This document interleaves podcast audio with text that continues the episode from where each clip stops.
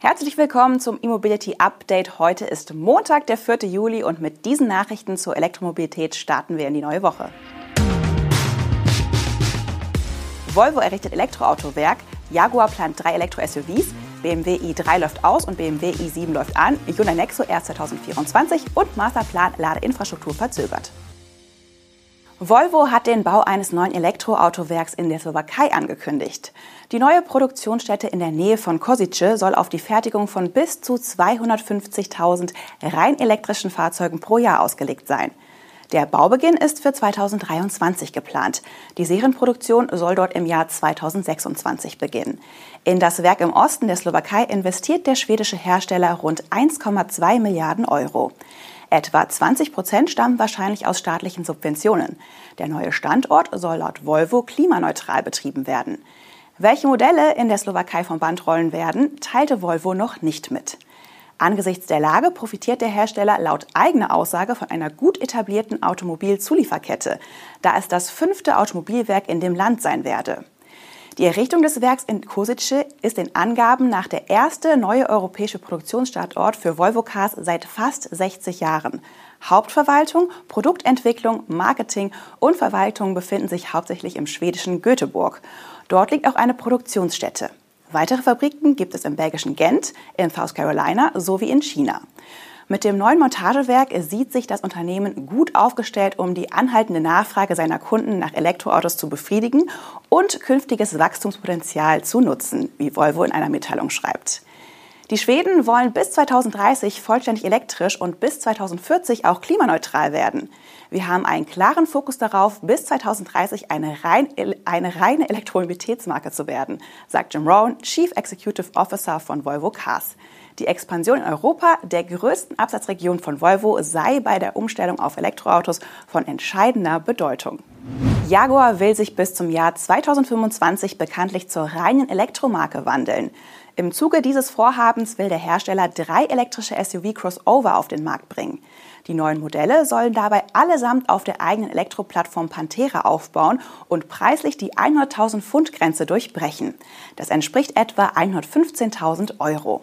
Mit der neuen Elektromodellreihe will Jaguar als Hersteller noch exklusiver werden. Die Fahrzeuge sollen im britischen Solihull hergestellt werden. Die Jahresproduktion soll bei 50.000 bis 60.000 Einheiten liegen. Das kleinere Modell soll vermutlich ähnlich groß wie der Porsche Taycan Sport Turismo werden und eine ähnliche Rolle wie der Range Rover Sport übernehmen. Dieser Jaguar soll als Drei- und Fünftürer erhältlich sein. Der Einstiegspreis wird mit 80.000 bis 90.000 Pfund angegeben. Mit Vollausstattung könnten auch Preise von fast 200.000 Pfund erreicht werden. Das erste Modell aus der Reihe werde voraussichtlich in etwa mehr als zwei Jahren, also erst Ende 2024, auf einer weltweit bedeutenden Automesse präsentiert werden. Seine Elektroplattform hatte Jaguar im Februar vorgestellt. Im BMW-Werk Dingolfing sind jetzt die ersten Serienexemplare der neuen 7er-Reihe von den Bändern gerollt, inklusive des vollelektrischen Ablegers i7. Mehr als 300 Millionen Euro hat die BMW Group für die Fertigung der neuen 7er-Reihe in das Dingolfinger Fahrzeugwerk investiert. Nach dem Produktionsstart und der Versorgung der Händler mit Ausstellungs- und Vorführfahrzeugen werden die Modelle der Baureihe ab Herbst an Kunden in aller Welt ausgeliefert. Die neue 7er Reihe wird in der Fahrzeugmontage auf einem Band im Mix mit Modellen der 5er und 8er Reihe sowie dem vollelektrischen BMW iX gebaut. Die einzelnen Antriebsvarianten des BMW 7er sind dabei gegeneinander zu 100% abtauschflexibel, sagt Werkleiter Christoph Schröder.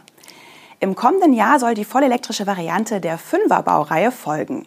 Der BMW i7 nutzt wie, ande, wie alle anderen aktuellen Elektroautos von BMW die Antriebe der sogenannten fünften Generation – mit seiner rund 100 Kilowattstunden großen Batterie sind Normreichweiten zwischen 590 und 625 Kilometer nach WLTP möglich. Im BMW-Werk Leipzig geht dagegen eine andere Elektroära zu Ende. Rund achteinhalb Jahre nach dem Start endet dort die Serienproduktion des BMW i3. Das elektrische Pioniermodell war das erste von BMW in Großserie produzierte Elektroauto. Erst vor wenigen Tagen wurden in der Leipziger Fabrik das 250. Exemplar des kompakten Stromers hergestellt.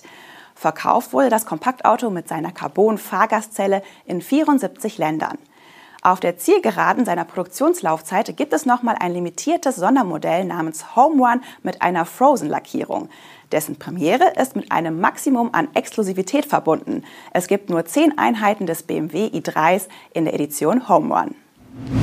Hyundai hat laut einem südkoreanischen Medienbericht die Markteinführung der neuen Generation seines Wasserstoff-SUV Nexo verschoben.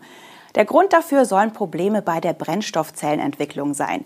Hyundai hatte ursprünglich geplant, die Produktion und den Verkauf des neuen Nexo in der zweiten Hälfte 2023 zu starten. Doch davon sind die Koreaner offenbar abgerückt und verschieben den Start der nächsten Generation auf das Jahr 2024.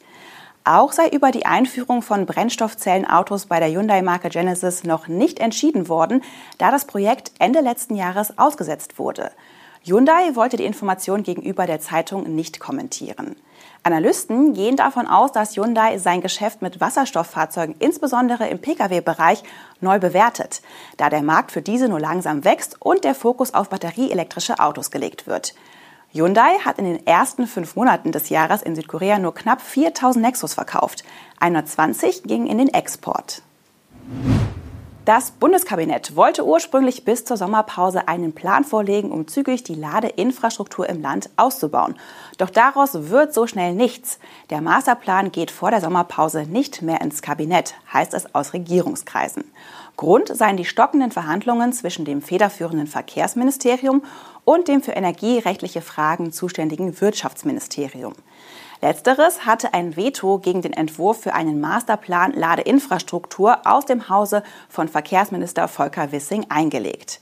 Bereits seit Wochen hatte sich abgezeichnet, dass Wissing bei der ersten Ladeinfrastrukturkonferenz seines Ministeriums der versammelten Branche keinen Masterplan präsentieren kann. Dementsprechend vage äußerte sich der Verkehrsminister bei seinem Auftritt. Der Masterplan soll so schnell wie möglich kommen, so sein Kommentar vor Ort. Wissing gab auf seinem hauseigenen Ladegipfel am vergangenen Mittwoch immerhin die Richtung vor. Mein Ziel ist, dass sich in Deutschland niemand mehr gegen den Kauf eines E-Autos entscheidet, weil er sich auf die Ladeinfrastruktur nicht verlassen kann, sagte der Minister. Ironischerweise gab er in der Fragerunde nach seiner Eröffnungsrede an, privat trotz eigener Wallbox nur ein Plug-in-Hybrid zu fahren, weil er sich in seiner rheinland-pfälzischen Heimat noch nicht auf die Ladeinfrastruktur verlassen könne. Das war unser E-Mobility Update am heutigen Montag. Wir danken Ihnen fürs Zuschauen oder Zuhören und sind morgen wieder für Sie auf Sendung. Machen Sie es gut.